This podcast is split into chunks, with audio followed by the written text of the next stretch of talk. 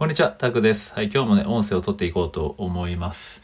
今日はですね、あの僕のブログからですね、えー、音声化しようと思います。英語力をね、向上させる超抽象的理論、ABCDEFG 理論っていうね、はい、僕が考えたやつです。思いつきのやつなんですよね。はい、それをやっていこうと思います。はい、えちなみに僕は26歳かな ?7 歳ぐらいの時に英語をね、独学で学び直して、英語力をね、向上させてきましたってとこで、えー、ことでですね、そこでまあ、こんな、以前ね、そのこんなツイートしました。まあ、英会話力挙げる ABCDEFG 理論ってことで、えー、A がね、アクション、行動、実践。B がベーシック、基礎、えー、ですね。えー、C が continuous ってことで継続。D が do とやるってことですね。えー、E が experience の、えー、経験。えー、F がフィードバックの、えー、フィードバック。G が Go ってことですね。脇目も振らずにこうってことで、えー、これをうまくね、回すとうまくいくそうです。いろんなことに応用できます。さっき思いつきました。超抽象的理論っていうね、はい、ツイートをしました。はい。で、これでね、ちょっとまた新たに思いついたんで、まあ、これ改めてね、記事にしてみたんですけど、ね、これまでの、まあ、僕自身のこう経験からですね、えー、編み出した英語力を向上させる思いつき理論なんですけど、はい。ちなみにね、まあ、英語力といっても別に英会話力です。あの、資格とかは別物ですね。はい。英会話力を上げるための話ですね。はい。なんで、英会力、英会話をね、えー、なんですかね、レベルアップしたい人はぜひ聞いてもらえると嬉しいですね。はい。中、中、超抽象的理論なので、噛みそうですね、これね。えー、ざっくりと解説します。はい。あちなみに僕はあの、ね、独学、本当に、あの、学生時代とか映画全然、英語？英語ですね。映画じゃなくて英語？全然興味なかったんですけど、なんで別にあの、学び直した時はもうほぼね、えー、結構曖昧でした。まあなんとなくしね、本当同じようなレベルです。あの、中高までしかやってないんで、ちゃんとは。うん、大学受験も受けてないんで、まあそれぐらいのレベルからスタートしての経験ってことでね、えー、聞いてもらえればなと思います。はい、では行きますね。えっ、ー、と、最初ですね。英語力をね、向上させる超抽象的理論というところで ABCDFG 理論ですね。まあ、繰り返しですけど、えー、さっきの言ったようなね、A から G をね、順番にえー、解説しようと思います。はい。一つ目が英語力向上のためのアクションってことでね、行動実践で、まあ、行動イコール行動ですね。英語力をね、向上させたいなら何でもいいから、まあ、どんどん行動することと。はい、中抽象的ですけどね。はい。で、実践イコールね、英語を話すってとこで、まあ音読とか独り言ではなくて、まあ誰かと話すってことですね。はい、そんな環境ないというのはもう言い訳はまあできないんで、今の時代。ね、なぜかっていうとオンライン英会話とかね、もう何でもいくらでもあるんで探せば。うん。まあそんな時代なので言い訳できませんよね。はい。で、まあ実践以上にね、英語力を向上させるものはないってことで、まあここはもうね、耳にタコができるぐらい聞いてると思うんですね。耳たごですよね、まさに。だと思うんで、あんまり深掘りはしないんですけど、まあでも当たり前とされる行動をね、やっぱなかなかできない人が多いのは事実ですよね。まあ基本的に僕もそんな中の一人なんですけど、まあ英語力をね、上げるためには行動できましたと。はい、行動するためには超明確な目標、目的を持とうということで、うん、行動できた理由はね、えー、夏季ですね。夏季じゃないね。これ、夏季で、これブログ読んでるからね。はい、あれですね。えー、はい、行動できた理由は、えー、こんな感じです。海外で大好き大好きなサッカーをしたい。文化の異なる人たちと真剣にプレーしたい。え海外でプロを目指したいっていうね。はい、ワクワクするような臨場感の持てる超明確な目標はね、やっぱり自分の背中を押し続けてくれます。はい。で、一回立ち止まってでもね、こう自分の心からの欲求に耳を傾めて、まあ傾けてみてくださいと。まあそしたらね、絶対行動できるんで、まあそれでもね、できないんだったら、行動できないんだったら、まだね、自分の本当の欲求と向き合えてない証拠くらいにね、えー、思った方がいいかもですね。はい。で、英語力向上のための次で、B ですね、ベーシック、基礎。まあ基礎はね、何をやるにしてもやっぱり必須中の必須中の必須ということで、っていうことで、まあ、一流の思考から学ぼうということなんですけど、ね、以前ね、えー、中田秀俊さんのね、中田幸六の話もね、あの、ラジオでもしたんですけど、まあ、派手でね、普段美しい、美しいプレーをね、見せようと思ったら地味な練習を死ぬほどしないといけないと。ね、基本があれば1応100人だってできるんだからってとこですね。まあ、基本がない選手はね、いつか消えていくでしょうという言葉がありあったんですよね。うん、なんで下手にその辺のやっぱノウハウ本をね、遊べるよりね、こういう人のね、えー、一流の人の思考を学んだ方が早いよねっていうところなんですけど、まあ、基本があれば一応100人だってできるんだからっていうこの一文が全てですね。はい。で、英語の基礎に必要な3点セットってとこは、え単語、発音、文法ですね。はい、この3つですね。はい。ただね、中学、高校で、まあ、なんとなくでもね、英語を学んできた人は別に単語を改めて覚える必要はないです。はい。文法書はね、実用的な例文の中から覚えていけば、まあ、OK ですね。はい。変に、あの、文、単語帳で学ぶ必要はないです。はい。時間の無駄です。で、文脈の中から学んだ方が、ま効率的だってことですね。まあ、こんな感じでね、まあ、以前もちょっと言ったかもしれないですけど、まあ、英語ネイティブはね、日常的にこう使うというか、日常会話でカバーできるのは90%だと。うん。英語ネイティブはね、日常的に使う会話パターン自体が500から800で、その中でよく使うものは30ほど。で、さらにそのね、えー、単語自体は721語で、まあ、日常会話のね、会話90%カバーができるってね、はい、言われてるんで、まあそんなにね、えー、初めからそんな知識はいらないと。あとは必要に応じて足していこうってとこですね。で、ちなみに発音に関してはね、発音記号を覚えて、まあ、どういう発音をするのかわかるくらいでまずは OK です。はい。で、僕は発音記号を覚えるのに使ったのは、まあ、一冊だけってことで、ね、ゼロからディスタートディクテーションってやつを、まあ、今はね、もっと他にもいいのあると思うんですけど、はい。まあ、これを使いました。まあ、あとはね、YouTube など、まあ、これね、ブログに貼ってあるんで、リンク見てもらえばと思います。あとはね、YouTube なりね、えー、実践の中で磨いたりするだけです。あとは伝わればいいっていうね、精神でいきましょうってとこですね。で、まあ文法は世界ベストセラーのね、英文法書がおすすめってことで、まあ詳しくもね、これリンク貼ってブログにあるんで見てほしいんですけど、まあ僕は営業、営業マンバリにおすすめしているえー、超有料参考書ですね。英英文法の。まあ、これを知らないのは損かなっていうふうに思うぐらいのレベルのものです。で、英語力向上のための次 C ですね。うん、だいぶ時間かかっちゃいそうですね。継続。えー、継続はね、英語力向上のためにはね、言うまでもなく、ウルトラスーパー最重要なので、まあ、割愛しますってとこなんですけど、はい。ただしね、こう、試行錯誤のない継続はやっぱダメですよね。うん、誰にでもやっぱり当てはまる万能な英語学習方法などないからですね。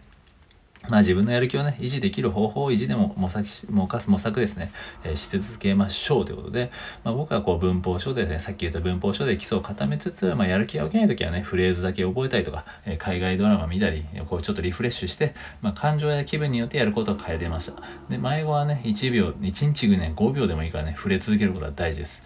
はい。で、英語力のための次、えー、do ですね。やる。まあ、とにかく黙ってやれってことですね。はい。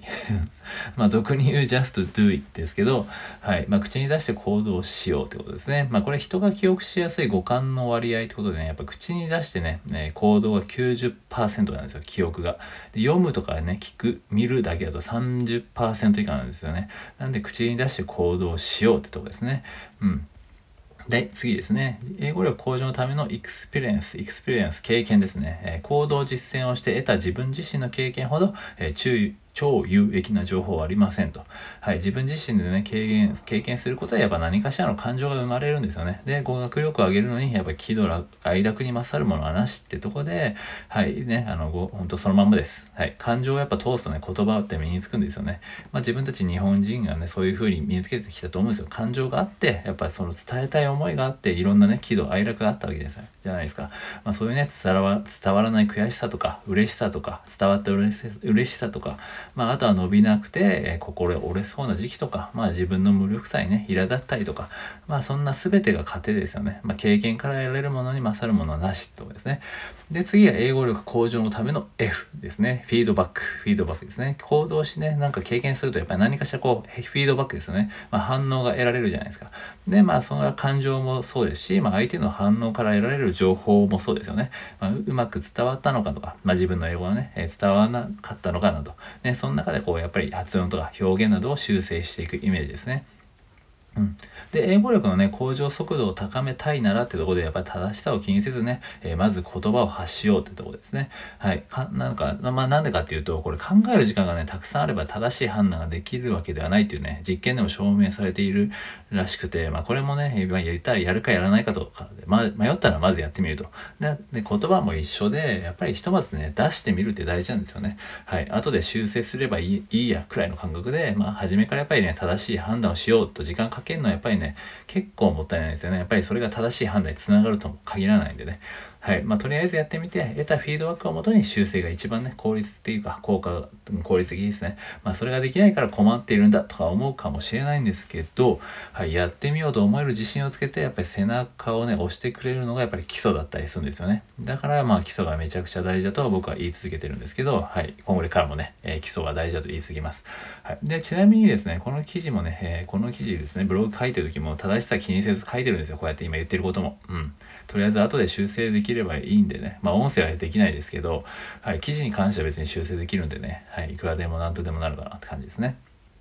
はい。で、次ですね、英語力向上のための GO ということで、脇も、脇目も振らずに GO ってことなんですけど、まあこれちょいこじつけなんですけど、まあ割と重要ってとこで、えー、なんですかね、他人と比べないってことですね。はい。英語学習にねありがちなのがこうやっぱり英語力高そうな人を見て劣等感やね焦りを感じることじゃないですか。でもねポジティブな力にそれを変えれるんならいいんですけどそうでない人もやっぱ多いですよね。で是非ねこんな自分にこんな質問をしてみてください。そんな時はね、えー、英語を学ぶ自分がね英語も学ぶ目的は何だったっけ？っていう質問をね、えー、投げかけてほしいです。で英語を学ぶ目的自体はやっぱ人それぞれですし求めるレベルもやっぱ人それぞれです。で自分の目的さえね達成できればいいのであって他人の英語力なんてまあどうでもよすぎということで。はい。自分の目的に集中してね脇目も振らずにいこうということですね。はい。あもうちょっと10分過ぎちゃいましたね。でもうちょいで終わるんではい。もう少々お待ちくださいということで、はい、お好きお付き合いいただくださいですね。はい、最後ですね。えー、その途中、あれですね、G はね、その GO で終わってたんですけど、えー、最近ちょっとまた思いついたのが、get used to it ってことですね。これ、慣れろってことですね。はい。最近思いつきました、これは。ね、これはね、本当にこれだなっていうね、かなりドンピシャだと思ったんですけど、やっぱ英語を話せる人たちはね、やっぱり知識がたくさんあるからね、話せるんじゃないんですよ。英語を話すのに慣れているだけなんですよね。で、慣れてしまえばやっぱそこにどんどん積み上げていけるんですよね。で、先にやっぱ知識ばかり積み上げるのは正直こう二度手間感は半端ないんですよね。結局単語を覚えて、えー、じゃあ会話やろうってな時にまたね、調べるとか二度手間じゃないですか。でもやっぱりある程度積み重ねちゃえば別にそんな覚え、いちいち単語帳やなくても積み上げていけるんですよね。なんかなんで誰でもこうやって自転車乗れるようになる理由ですよね。考えたらやっぱすぐ分かりませんかねってとこなんですけど、まあ、なんで補助輪をね何個集めてもやっぱ変わんないんですよ。ってことですよね。結局単語帳ばっか先やってるのはね補助輪ばっかいろんななんかどの補助輪がいいかなみたいなやってるようなイメージですねなんでそれはやめましょうってことですね。慣れ、慣れましょうってことですね。なんでね、こう、英語を話せる人たちは知識がたくさんあるのではなくて、英語を話すのに慣れているだけっていうのをね、えー、もう叩き込んでください、頭に。はい。で、習うより慣れろ。ですということでね。はい。あとね、practice makes perfect っていうのと custom makes all things easy って書いてあったんですけど、これね、なんか古事ことわざ辞典で、まあ、習うより慣れろっていうね、えー、意味ですね。人や本から教わるよりも自分が練習やね、経験を重ねた方がよく覚えられるということってことでね。まあ、英語、な類語、類義語だとね、経験は学問に勝るとか、まあ、英語だとその practice makes perfect 実践により完全の域に達するとか、custom makes all, all things easy とかね、慣れれば万事容易になるとかね、えー、そんなことらしいです。はい。で、最後ですね、追加と H。追加の H ですね。英語力向上のためのオネオネスティということで、正直さですね。はい。まあ、フォロワーさんがね、あの、最初の、にお話したね、僕がツイートした内容にね、えー、こう追加してくれたのが H ですね。オネスティですね。まあ、英語でもね、正直こう、ね、なんですかね、正直さもやっぱいろんな意味でやっぱ大事ですよね。はい。わからないならわからないと言うとか、まあ、正直な意見を言うとか、まあ、そんな感じですかね。はい。まあ、素直さとも言えますよね。はい。ということでね、はい。ようやくそろそろ終わりそうです。すいません。長くなりましたけど。で、新英語力を向上させる ABCDFGH 理論っていうところで、はい。ということでね、H を加わり進化しましたってところでね、まあ、H 以降もあればね、なんか教えてください。ということで、ここに追記していきます。このブログにね。はい。ではね、脇目も振らずにガシガシね、えー、会話力ですね、英語力を向上させていきましょうということですね。まあ PS ということで、まあこのね、抽象的理論ね、結構別にあの、英語力だけじゃなくて、まあ何か新しいスキルとか、新しい挑戦にチャ、ね、新しいスキルとか、獲得にね、挑戦するとき、チャレンジするときにも、えー、応用できるんで、まあぜひ活用してみてくださいということですね。はい。というわけでね、はい、今回は以上です。だいぶ長くなってしまいましたけど、はい。そんな感じで、ぜひね、この抽象的理論をね、えー、まあ、ブログのリンクも貼っておくので、ね見ていただけると、えー、幸いです。はい。ということでね、はい、12月も半ばですけどね、頑張っていきましょうということで、以上です。では、失礼します。